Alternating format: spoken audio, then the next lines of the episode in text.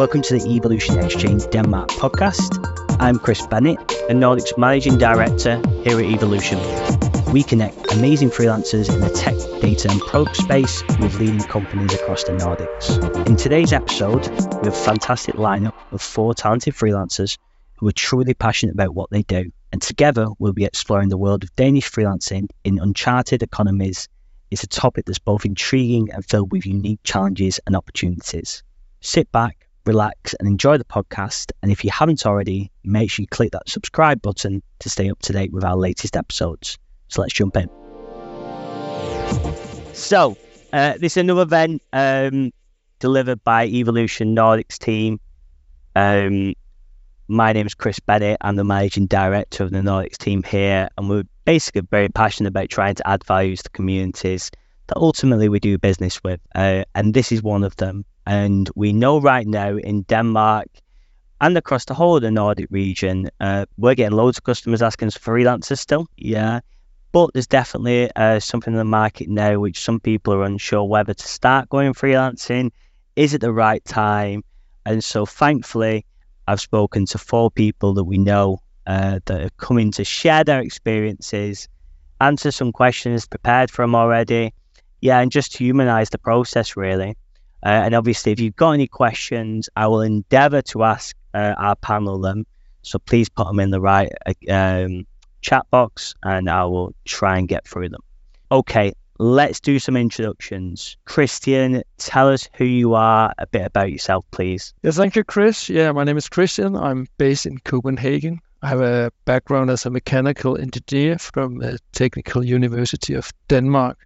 So my first nine years uh, was with engineering companies, still software, all about software, but software that connected to mechanics and electronic devices. After that, a friend persuaded me to join a consultancy company um, so I was there for five years, and there I learned about yeah consulting. I was sent out to many different customers and, and learned about the pros and cons of that. And then I was six years in scale ups and startups, and then for the last four years I've been freelancing. So that's how I grew into freelancing, you would say. Awesome. Thanks so much for that, uh, Christian. Uh, and Robbert? Yep. Um, hi, everyone. My name is Robbert. I am from the Netherlands, but I live in Denmark on the west coast, little town called Klitmøller. Um, I've been working in data for about seven years, uh, roughly half as a freelancer, before as a consultant. Um, worked for many fun companies. Uh, MobilePay in Denmark is a name people know usually. Um, Adidas, the retailer from Germany, did a fun project there as well. Um, other than that, uh, started out more in the front end, so dashboarding, reporting, and slowly have moved my way kind of back in the chain of, of more ETL data warehousing nowadays. Um, but still love doing projects kind of over that whole process of beginning to end. And um, excited to be here. Fantastic. Um, Lorentz, a man across the bridge. Mm, yeah. Uh, so I've been doing uh, software development for about 10 years now and been freelancing for only the uh, last two and I've been doing, I mean, all sorts of development really, but mostly around the web and been gravitating towards backend. Uh, and then, uh, yeah, now as a freelancer, I've embraced uh, TypeScript on the backend. So it's been a lot of Node and a lot of cloud engineering and stuff like that. And as, yeah, as you mentioned, I'm in Sweden. I've been operating mostly in Sweden, but I've been doing some uh, freelancing in Denmark also. Awesome. Uh, and then finally, Erling, who had only 12, what, four or five hours notice for this event. So massive appreciation for joining us, Erling. By the way, you can't swear on this event. I'll try not to. So uh, if you hear anything, then just uh, beep, right? I can do that. Okay, I can see that I'm actually the grand old man here. I've been in the business for like over 30 years, and for the last 24 years, I've been working in the database industry, starting with the SQL Server platform, um, and worked on that for many, many, many, many years. I've also been working for for Microsoft, uh, um, talking about the SQL Server. And for the last four years, I actually been in the freelance business uh, because I it turned out I well I went into a role as a CTO. No, never do that, kids. Um, not at home at least. And then I found out that why not just jump out being a freelancer and earn the double and work the half of the time. So that's actually what I did. And um, I have not looked back ever since.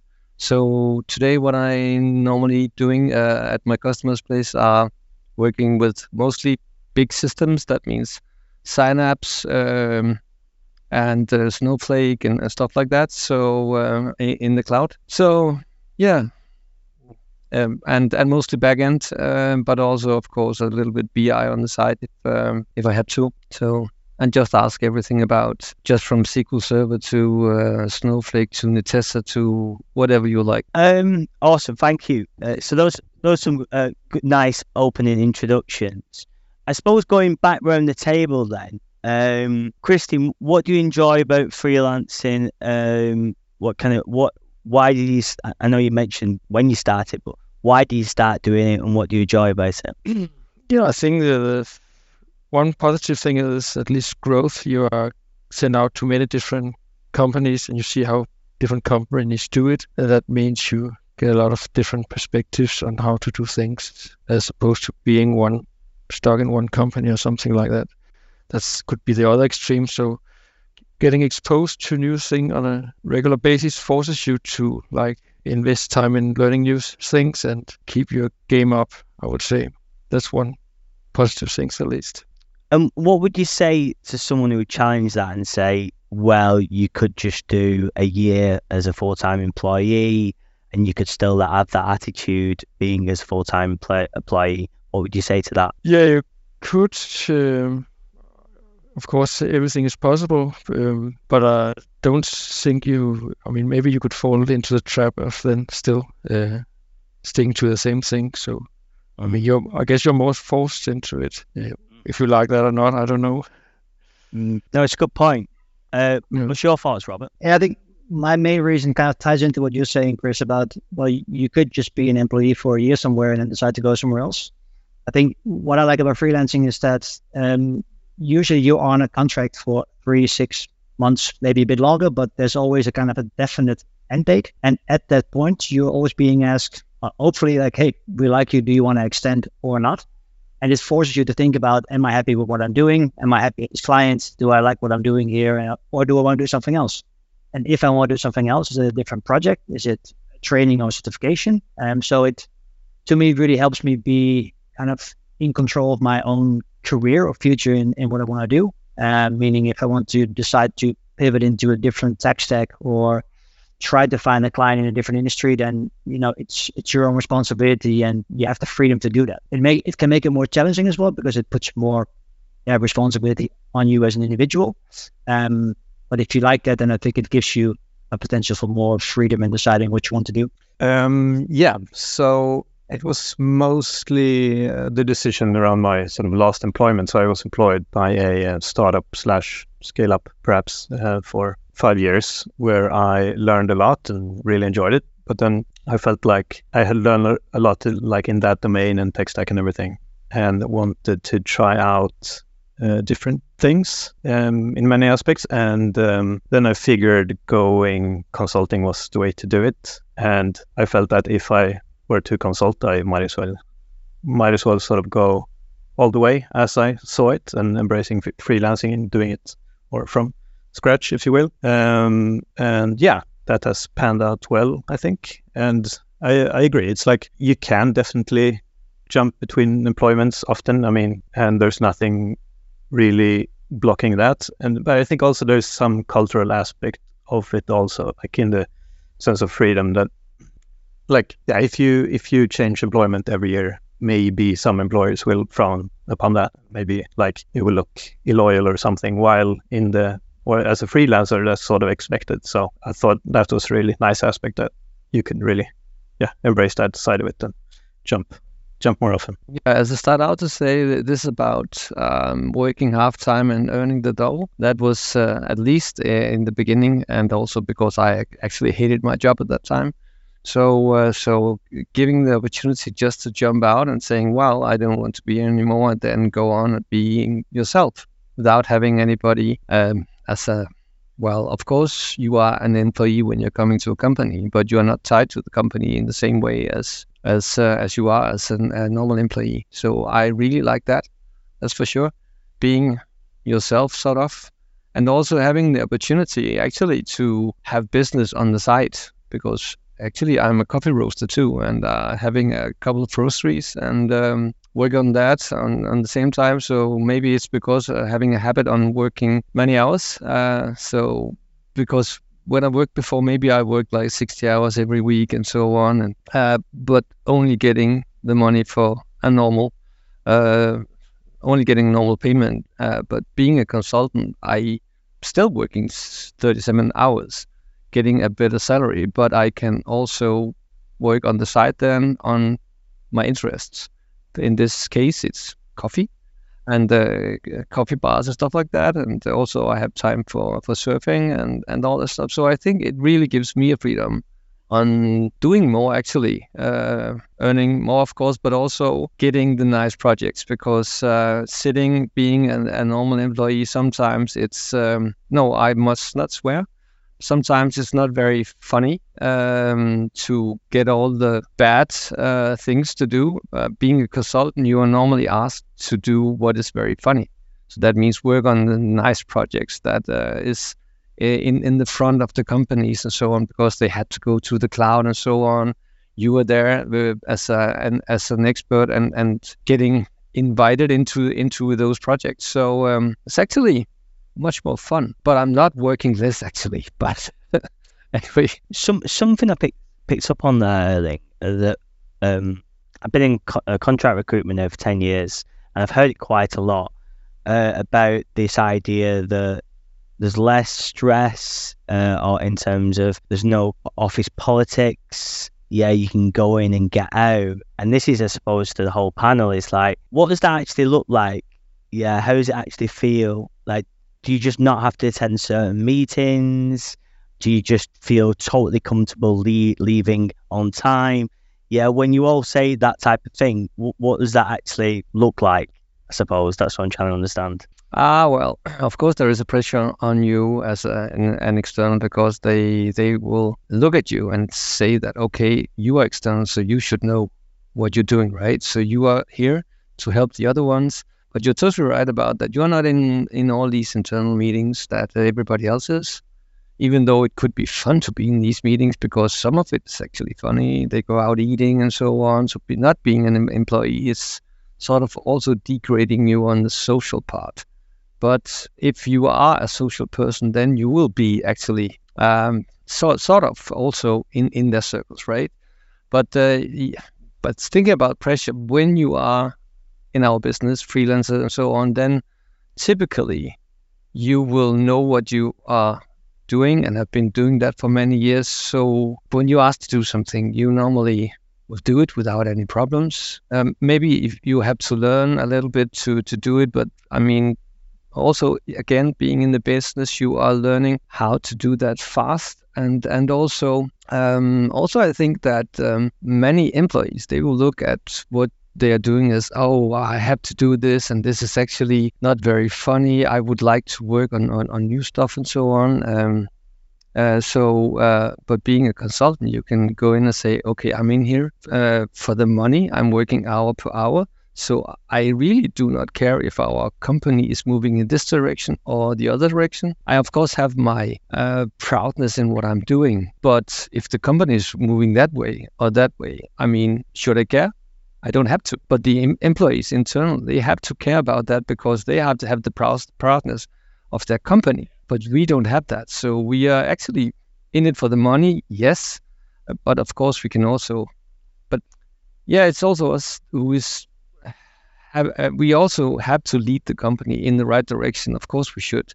But still, we have more freedom in, in choosing what we think is, is good for us, right? Yeah, I don't, Christine. Have you got any thoughts on uh, stuff like the the office politics? Yeah, the benefits when you're freelancing, you don't have to get involved in that. Do you have any? What does it look for people who have not done freelancing before? How does it feel to do some of these things? I think it's different from company to company. Some companies are very used to have freelancers, and then you sort of just go into a team like any other employee, and you're participating in social events and drinking coffee and eating out or and stuff like that. And when it comes to the other things about politics and things that is good in the company, things that you don't agree with, then it probably might be up to what kind of personality you are. Um, I'm really interested in those social technical things like, I mean, you have to organize the team according to your system, or you have to do like this and things like that. So I kind of uh,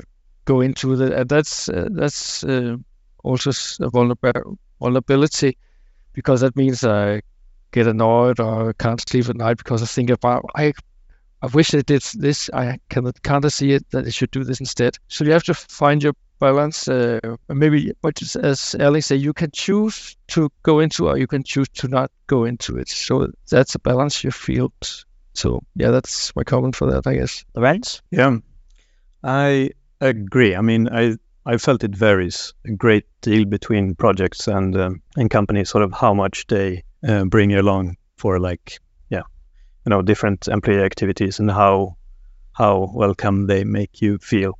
Uh, and but I mean, uh, on average, I would say for sure you're more distant to the team as as a freelancer, and yeah, pros and cons for sure. I mean, it's nice to avoid some of the more you know office politicsy things a lot of the time, but then I feel that you also uh, miss out on some of the more interesting parts in like how the processes are developed or you know where the company is going. I generally like things like that, so that's sort of the biggest drawback that I've felt is that you don't get to participate in all the meetings on like strategy and stuff like that. And uh, yeah, but um, and, and do, do you think if you asked to be in those meetings, it would be weird, or are you doing it out of courtesy not doing that? What's kind of your experience with that? I think it can be weird in some contexts. Um, some projects I've pushed a little bit to be more involved in sort of long-term long-term decisions and and so on. I, I don't know. It's case by case. I would say. I would say sometimes it would be weird, yeah,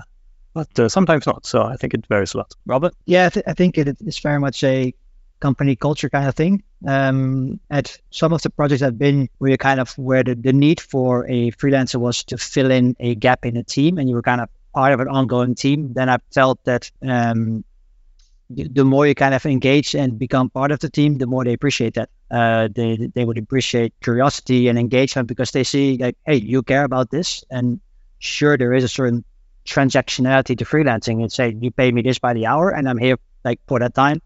Uh, more times means a larger bill in that sense. But I think many teams still, in the greater scheme of things, uh, many teams and companies would often kind of comment on the, hey, we'd like that you are involved in, in what we do as a company. We like that you're asking questions that you want to understand. And and I think for me that's also part of uh, doing my job well is sometimes you know being in those meetings uh, that are not necessarily directly related to my work, but help me understand the bigger context of what the company does and, and why I'm doing what I'm doing. Um, I would always kind of I, I would let the, the company or the people in the team kind of lead that uh, that that feeling, kind of just go with that flow.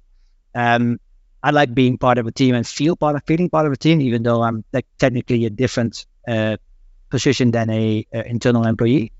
Um, but yeah, just it, it, I think it will kind of come naturally when you just sit back a bit and see how they respond to you being engaged in stuff or not, um, and then just take it from there. No, thanks for that. Thanks for that, Robbert. Um, okay, so uh, we've done some fantastic introductions. I really wanted to gauge an understanding of kind of why you started freelancing and what you see the benefits of freelancing are. I suppose the topic of today is really uh, understanding how everyone's getting on in the different economies. Yeah, um, and understanding kind of has anyone done anything different. So I suppose the question for the panel, and, and feel free to jump in. So, how has the economy, current economy, affected your freelancing work and decisions? Good question. I can go first. Um, yeah, Robbert.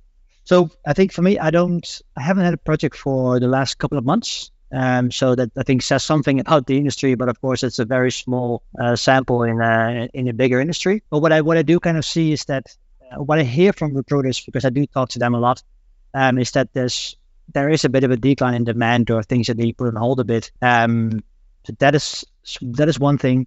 Um, I'm I'm seeing that the the the requirements for roles change a bit to more uh, of a hybrid work model. Uh, hybrid meaning one or two days a week at the office and the rest at home. Uh, but you have to be there every week, which um, for me, for example, living quite far away from all the, the major business hubs uh, is a bit more of a challenge. Um, so yeah, I do see some changes, um, but yeah, I'm curious to hear what the others think as well. I mean, I also feel the market has dropped, so I've also been uh, available for the past two months, and I've tried to think should I? I had, had at New Year I had several opportunities, so I could choose one that was very secure, but I still chose one that was more risky. Uh, and now I kind of regret it because uh, it meant the risky one didn't work out. So uh, now I could have been in a secure position. But of course, I would also have regretted it if I did take the chance. So that's some things. But you could consider be more strategic, like get a job starting in, in January for one year. That would be optimal, I guess. So you avoid the, those uh, seasonal lows, like in summer maybe. But that's also just my perspective. What's uh, Christian? I'm interested to know what's a riskier as opposed to uh, a secure contract. Uh, for me, I think uh, I there are some contracts where people know what they're asking about. If they're asking for a very specific technology things and you're going to implement software coding, then they probably know what you're asking for. They're asking for, and we can give it, and they have a dedicated project. Those that I found risky was like a more uh, to the soft parts, like uh, facilitate, facilitating and helping with uh, yeah, business requirements and so on. I would say that's not as well defined, and, and then maybe it's clear what they, unclear what they're asking about and whether they're ready for it. Yeah. So that's things. I mean, I yeah, that's the difference for me at least. Yeah. Um, Erling, your thoughts on this? Yes, and I'm sorry if you can hear somebody in the background because I'm actually sitting at the office at my work. I I had to because I'm working right, so I do not have two months off. Uh, sometimes I really think it could be nice, but uh, I think the industry that I'm working in is um, well, it's not that hard to get a job uh, in there. So working with data as a data engineer or whatever, then and also working a lot with analysis and BI data and so on. It's um, even in crisis times of crisis and so on, there are a lot of work because they really need the numbers to see how everything is going, right? So, uh, so for that one, choosing the way that I like data engineer part and so on is actually been pretty good. So, and the economy side, well, it is nice because I can use a lot of the money that I'm earning for my coffee uh, shop. So I can, I can work. Um, I can make my hobby company uh, on the side. Uh, so with the money that I'm earning, or half of the money that I'm earning in, in, in the industry. So so for me, actually, it's pretty good. But it's it's as as Robbert and Krista said, there is a risk. Uh, the risk could be that you are falling between two chairs, that you are going for opportunity and then you don't get it. And then you have said no to three or four of them because you really wanted that one, right? And then you're sitting there, don't, uh, and, and then you don't get any money for a month, maybe two months and so on. And that can be pretty hard, I think. Um, yeah, you, you guys, you can tell me about it, right? But I, I think it could be pretty hard. And that's actually a risk that you have to take. Also, I would say that don't jump into freelancing unless you have a lot of experience because um, it, don't do it as 25 years old and stuff like that. You shouldn't. Um, I think I have a comment. Uh, I think it's. Uh, I think uh, Erling it, he has definitely a niche which is data analytics. It sounded like some of your guys also had that. So if you have a clear niche that is up in the market, then of course you're in a good position. Uh, what another niche could be DevOps. If you're a hardcore DevOps uh, engineer, then you're also pretty secure. So of course, uh, if, if, you're interested in those things, then then find your niche. Uh, that will help you a lot. Make many things easier. Yeah. yeah. Yeah, but you should go for what you love, right? You should not go for what you think is the best niche and so on. Go for what you what you really love and if you do that, you'll never go that wrong, right? Yeah, you hope, hopefully. But I mean, I could say I've chosen to go what I loved and being punished for it. So, so I think I be, I think that too. Uh, because if you don't do it, you will probably regret it. But it's no not always a good story about go for what you love and then everything will be good, right? Of course, you did say that, but uh, uh, yeah, there's also a reality aspect in, of it. Yeah, I think we talk about women here hero jobs. I, think I, uh, go for reality. Uh, Lorentz, have you noticed a difference uh, over the last what year or so with the economy? Um, yeah, I guess it's it's hard to tell. I mean, from any one person's perspective, it's very anecdotal, of course, and I've only done it for two years, not too much to compare it to. But the thing I have noticed is mainly, you know, in chat groups and whatnot, people are voicing more concerns, and I've seen more people sort of being um, uh, concerned about the situation. And for my own part, it's yeah, the last project now has had a larger gap than I've had before. So I had roughly a month's gap as well, and just jump on the new project. But before this, and uh, you know, it's never a great feeling not to get the next project as soon as you want it, but. Um, I haven't been too stressed out about it. I've also got the advice early on to, you know, save up a buffer. Um, so I've done that. And part of why I also went into freelancing was to be able to spend more time on side projects. So it's other software in my case and not coffee, unfortunately. But, you know, so I have sort of this uh, locked up. I usually only work 80% regardless. I have this like 20% locked up for side projects. And so this last month, it's mainly been more of that. So more side projects and some volunteer work and try to stay in sort of a productive mode. I felt is important to me, not only playing video games. Can I just quickly jump in on that, Chris? Because I think it's a it is a funny kind of balancing act that uh, to have time in between projects. Uh, I think most of us say, "Oh, we love freelancing for a big part because of flexibility and freedom." And then when you do get freedom and maybe a bit too much of it, you're like, "Oh no, what now? What's next?" And um, and I think that's just something that you know, that's like okay, after you know, at least I know for myself how many months of leeway I have before I kind of should stop worrying more, or maybe considering applying for different jobs and freelancing, um, which helps me kind of bridge that gap. Um, but it is something to, it's a funny kind of balancing act of how can I enjoy time in between projects and then working, like you're saying, on side projects or hobbies, uh, like Erling was saying as well. I do like the surf. It's a reason why I moved here, and to have more time for that is always a great thing. I like being in the in the in the forest here to go for a run. So when you have time, you want to enjoy it and not think about oh, what's my next project going to be, but how do you get peace in your mind, um, being in that intermediary stage. And uh, for for me, it's kind of knowing okay, how far of a leeway do I have helps me a lot to kind of get some peace in my mind. But I'm curious to hear about others as well, if there's any kind of coping strategies or kind of mindset uh, ideas about how to how to deal with that. Hmm. No, I definitely agree, and it's I wished I had sort of had that mentality that describe more, like being relaxed about it. Because in my mind, I mean, this is what I want to do: spend time on these side projects. But then you always know that you don't know when the next thing is going to land, so it's easy for a sort of stress to creep in there. Even though I knew I sort of had this leeway for several months and I could withstand it. So yeah, something I guess to practice mentally to uh, to be relaxed in those situations.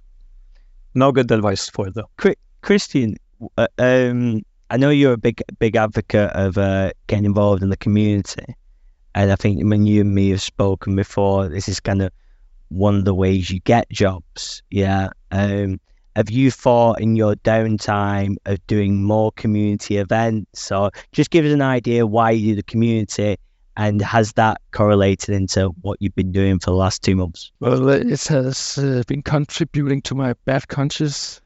I think I've been very active with, in community with a, a group called Domain Driven Design Meetup, which has been existing like 10 years. Uh, but it was down a bit due to the COVID. We did have an online meeting, which was a success. Then, but then after that, I really had, didn't have the energy to arrange new meetings. And I thought now that you are between jobs now, you have plenty of time.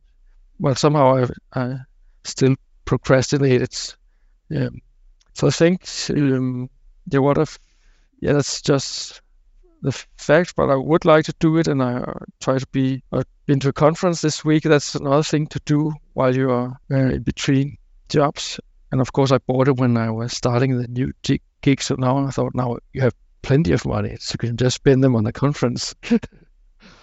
um, so I fully agree with the advice. Uh, save up some buffer. That will probably ease a lot of things for you. Well, that that my experience is that you you go in and out of these periods where you worry. At least I did. You know, I'm doing that. So sometimes you get reminded, mm, yeah, how how many how much money do you have left now? And other times, uh, yeah, well, can't cope with, so we just do other things. So been visiting a friend. I'm playing more trumpet, so I practice trumpet every day, and um, I also go windsurfing and could do that uh, yesterday for a couple of hours, just low wind, uh, doing tricks. Um, and you have to do that uh, to relax.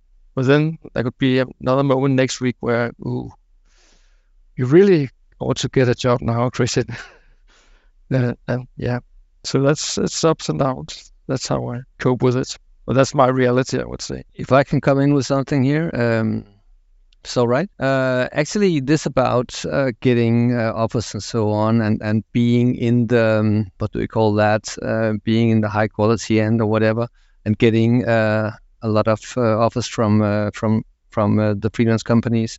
It's also about how you are acting, and that means also how you're acting on on Facebook, how you're acting on LinkedIn, and so on so that always keep yourself in the front so that they will be interested. So that means if you do something which is pretty cool uh, when you're working, let's say you are jumping over a problem and and and and you fix it and you and you can tell everybody else about how to fix problems like this. Go into LinkedIn, maybe save it until you have like one month before your contract will end and so on. Then go in on LinkedIn, do some um, uh, just do some activities. You you should make a little uh, whatever you want to. Maybe uh, not a, a, total big story, but just you know uh, throw all those small goodbyes into uh, LinkedIn so that people will go in and look at you and read about what you have been doing and also get some ideas. Oh yeah, that was a good idea, and this guy he's pretty brilliant or whatever, right? And also you'll get interested for the guys like Chris because you show that you are act- actually pretty good at what you're doing, or at least you say so, right? So, um, and the, the, stuff about conferences and going and being a, speak, uh, a speaker on conferences is also very good. I've been doing that a lot on, on the SQL Server side, uh, so that you get a name. If you can do that, uh, that is actually also very good to do. But be active on, on LinkedIn. Uh, for instance, uh, write some uh, articles about what you're doing and so on. Write some cool stuff then suddenly you just see then you get maybe then you get 100 hits 200 hits or something like that so be active on linkedin you you, you really have to mm, it's it's brilliant advice to be honest Erling. I don't know. Has anyone ever any got any other advice on kind of what they do with either their profile, their LinkedIn? Yeah, especially in these down times. Look it over, you know. Yeah. Polish it, polish it up. Um, but I think it's also a good opportunity, sort of, as you were alluding to, but uh, to spend time to sort of uh, profile you more in line with what you want to do, perhaps. So if you want to shift what you're doing in terms of technology or role or something to spend more time on that sort of inside project capacity to be able to show that off. Um, so yeah, maybe you can get closer to doing what you love because uh, I, yeah, I mean, I agree. It's nice to do what you love, but sometimes uh, what you love is not what um, there is demand for. So, sort of closing that gap uh, is what I try to do. I think yeah. to me, I, I try to uh, keep track of all recruiters I talk to. Um, so whenever, because there's, there's quite some different companies out there. Uh, Chris, as you might notice, there's quite a lot of, of Chris's out there in the world, and, and they all have. There's only one Chris. It's only one Chris. fair enough, fair enough. Um, but, um, but but there are many recruitment firms still at their their niches and their cli- clients that they work with. Um, so kind of even when I'm on a project, I will kind of I will always try to engage with them, keep the contact details, and I basically have this list of people that I can always reach out to, and um, kind of before starting something new again. It just gives you kind of something to, something to hit the ground running and just you know be in a bit more of a constant dialogue instead of just like okay, well now's day one, I'm ready. Who should I talk to? Um, it is something to kind of I think keep keep in touch with with as many recruiters who who know the network. I don't have a big network of companies that I uh, know personally in Denmark, um, so that kind of I think fills the gap for that um, by talking to recruiters as much as I can. Yeah, there are loads of us. Uh, yeah, uh, Erling, how do you deal with like recruiters, especially like in these I suppose in these times, do you pick up the phone to anyone? Do you pick and choose? Do you check people out on LinkedIn? How do you choose? Well, I try to get rid of them because they're phoning all the time, right? Uh, actually, as I said in my in, in my part of the world uh, about data and so on, there are actually a lot of uh, recruiters that uh, comes with others. Um, of course, I can see that in the summertime goes down. Also over Christmas and so on. I mean, December was horrible. Uh, then it opened up in January. Uh, July is horrible. Then it opened up in August and stuff like that. Um, that's recruiters are recruiters, right? Uh, but I think try to be in, in contact with the recruiters. Uh, try to see uh, if, if you have like two, three, four favorite recruiters, keep in touch with them. Give them a call once in a while and talk about bicycling or, or, or surfing or whatever you know that they like and you also like. So try to get a personal contact with your re- recruiters. Also, I would say that maybe you go into a company with a um, contract which is three months, then try actually to be an asset in there. Um, because all this about being that we do not have social uh, activities with, with these guys and so on. Well, of course you can and you should. What I'm doing once in a while, uh, let's say last year, I think it was, uh, I was at, at Pandora. Um, one of my other colleagues uh, and me, we made um, a social event where we actually went out surfing with uh, with the whole team, with both teams, right? So we made barbecue on the beach, and then I brought a lot of uh, stand-up paddleboards and kayaks and stuff like that. And we, of course, paid everything, and it wasn't that horrible much money, right? But that means that the team really loves you, so they will not get rid of you. So if they look at this guy or that guy, this guy is actually making social events for us, and he's also pretty okay in what he's doing. And then you look at the other guy is totally boring. Uh, still a good programmer, whatever, but he's boring. He's not making any event for you. Who do you want to choose? So when when when the, the, the team leader whatever says, okay, we have to get rid of a consultant, who do you want to keep? Maybe you'll be the keeper right? So that's also please be social um, with uh, with your uh, with the other guys in, in, in, in the team and also be social with your uh, with your Chris's. Yeah, and I'm going to change this, the name of this uh, webinar to Freelance in Australia with the of surfing that's getting talked about. Yeah. Uh, uh, on, a, on, a, on, a, on a serious note, um, what's everyone's thoughts on reducing rates or changing your rate during these economic times? Yeah, there'll be freelancers listening to this who may have not got a project for the last two months. Yeah. What paradigm or what kind of rule do you live by in these situations? And start with you, you Erling. Yeah, because you're not in this situation. So what's the ideal?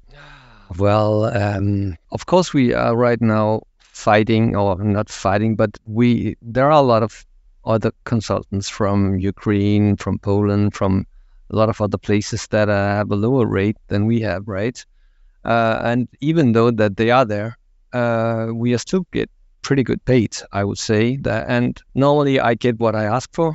Um, so, but if if I want to go in somewhere, if I if I'm saying that I want to be 100% remote or something like that, then I have to go down in my rate, right? Uh, but for my markets, um, it's not many problems right now. Even though there that we are there are a lot of uh, competitors out there from Ukraine, from Romania, and so on. But uh, but still, uh, so I might not be the right person to ask here because uh, um, no experience to.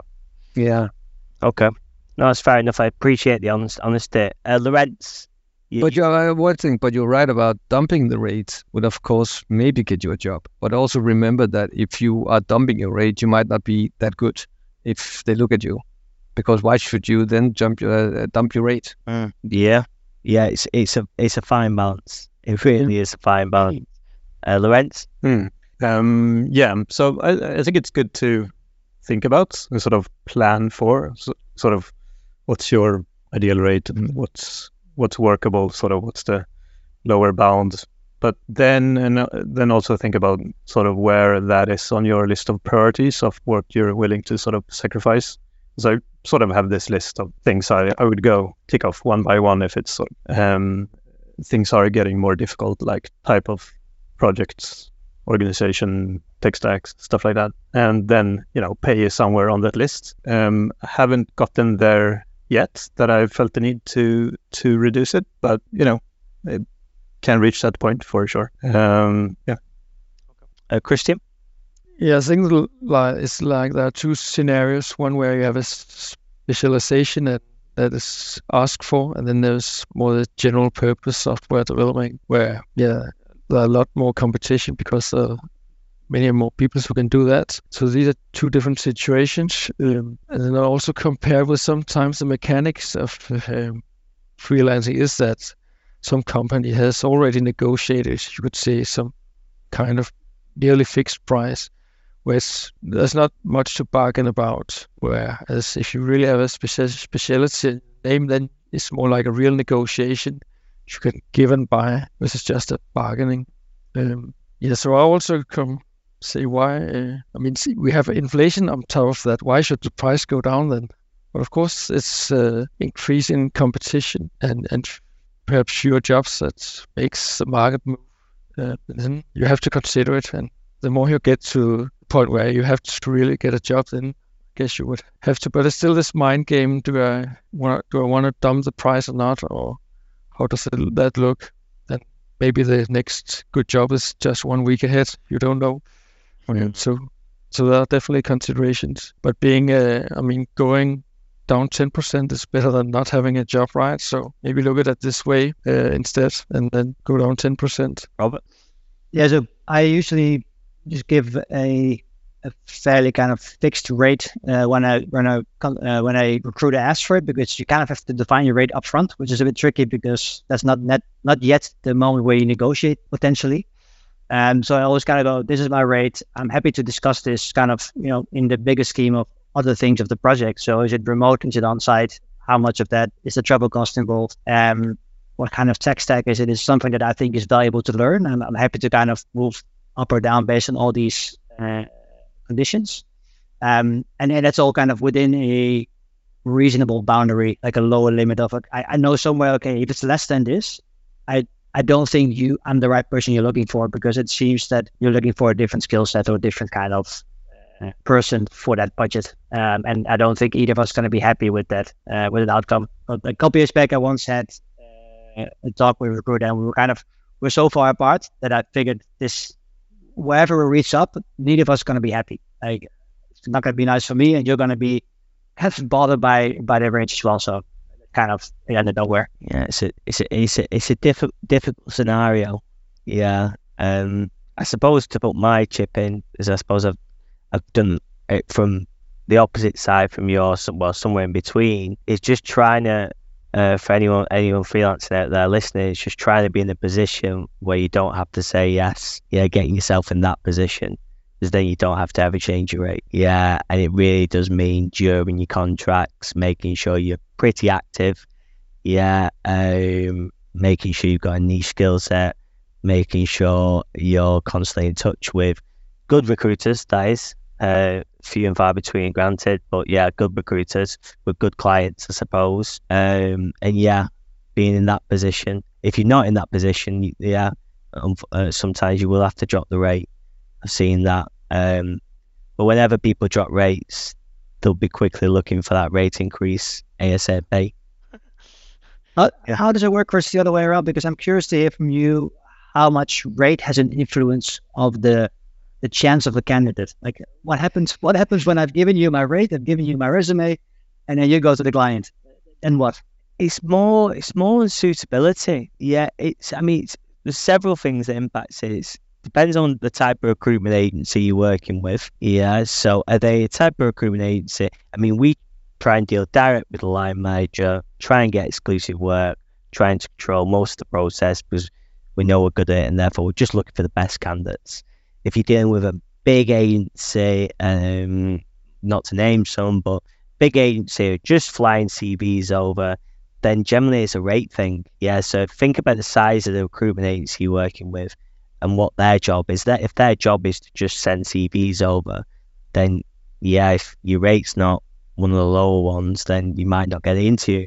If you're working with an agency, hopefully like an evolution, where we're controlling the process, we're setting up the interviews, yeah, then just be the best person, and therefore you don't need to change the rate as much.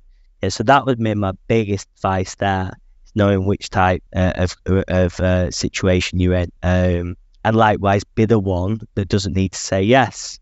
So when you're the person that doesn't need to say yes, I'll be telling my recruiters, well, how much how much they need to get over the line, what is their current job paying. Let's make sure we're paying over that job so they don't go back to the other job. So yeah, put yourself in those positions. So salespeople like us are trying to get you, not the opposite way around. Yeah, so that would be that would be advice is, but it's so difficult listening to every, everything that uh, the panel said today of navigating that route, of navigating like when to say yes, when to say no. I think Christian, you said, yeah, you could be one week away from a perfect project. Um, and so yeah, it's challenging. It's challenging. I suppose there's no direct. I suppose just keep in touch with other people doing similar things to you. I don't know. Can, can anyone recommend any good like freelancing networking groups or freelancing Slack groups or events that people people um, are part of? LinkedIn. LinkedIn. let me let me write that down. But There's only 500 million people there, so yeah, 500 million. Yes, that's true. But is any, does anyone go any Slack groups? Does anyone go to the uh, freelancer event? Yeah. Does anyone do any that type of thing? I think there are some specialized group. Um, I mean, there's a JavaScript front-end community called Scrimba where they learn JavaScript and then web technologies, and they also talk about getting their first jobs. So many of them, but I don't think I fit too good into that uh, uh, group. Uh, but I have another group that's called uh, DDD ES, and that's just abbreviation. It's domain-driven design, uh, CQRS, and event sourcing. So this is uh, a niche that I find very interesting. And there they also share jobs, but then it's normally it doesn't get anywhere unless it's in the same country. And this is, I think, bigger in in UK and the Netherlands, and not so big in Denmark. So it doesn't help me too much, but uh, just but uh, it is an example where people post about kind of jobs that they're interested in. Like, I suppose that could also be a data anal- anal- analytics uh, site somewhere or Slack group. I don't know. Okay. Mm. Well, I suppose here's my sales cue. We do have a Slack group. yeah, we do have a Slack group that I put the uh, link in the comments on the right hand side. Uh, so do join there. Um, and yeah, anything data, tech, or product in Denmark, yeah, that's our thing, just the freelancer side. Yeah. Um, we're conscious of time now. Um, so I just want to thank thank all our participants, Christian, Robbert, Lorentz, and Erling. Thank you so much for joining us today. This event will stay on LinkedIn. So if you want to watch again, feel free to jump on there. If you want to send it to someone, it'll be also available uh, after a bit of editing on our podcast, which is Evolution Exchange Denmark, uh, which there's, there's nearly 100 episodes there. You can listen to what's going on at Maersk, Trustpilot, Danske Bank, all the cool, interesting stuff that things are going on. And me and my team are actually in Copenhagen next week. So if you are around, yeah, feel free to pop us a message. And I'm sure we'll be in an Irish pub, which generally always happens. Yeah. Um, or on client side, obviously. Look, look at your culture sniffing in Copenhagen. I tell you what, if you don't know the LinkedIn thing, I, I do so many posts about really interesting stuff about freelancing, my thoughts on the market, or even other people's thoughts. And the post I've got the most uh, comments on is my post about can you wear shorts to a client meeting in I saw that was like I, I put it today. What? I put it a really so normally you have to put it eight o'clock in the morning to get the most response. It's got like 150 responses, and it did uh, it happened like an hour and a half ago. Yeah, so exactly that's what happens on LinkedIn if you get involved. Yeah. Um, what, what's the what's the consensus so far? A lot of people are saying you can wear shorts. But if you look at them, some dodgy people in there. Someone shows believe, yeah, I can see who's voted. So I will 100% publish the results and I also send pictures of. We've got some really good. Uh, we've got an on-site podcast with TDC Net. Uh, I think we've got an on-site podcast with Karnov. So we're doing a lot uh, in the centre of Copenhagen, and then we've got a lot of client meetings around it. So well, you sure see some pictures about what, if we're wearing shorts or not. But on a serious note, we do need to go. Thank you so much uh, for joining us, and thanks again to our panel. Cheers, everyone. Thank you. Cheers. Bye. Cheers.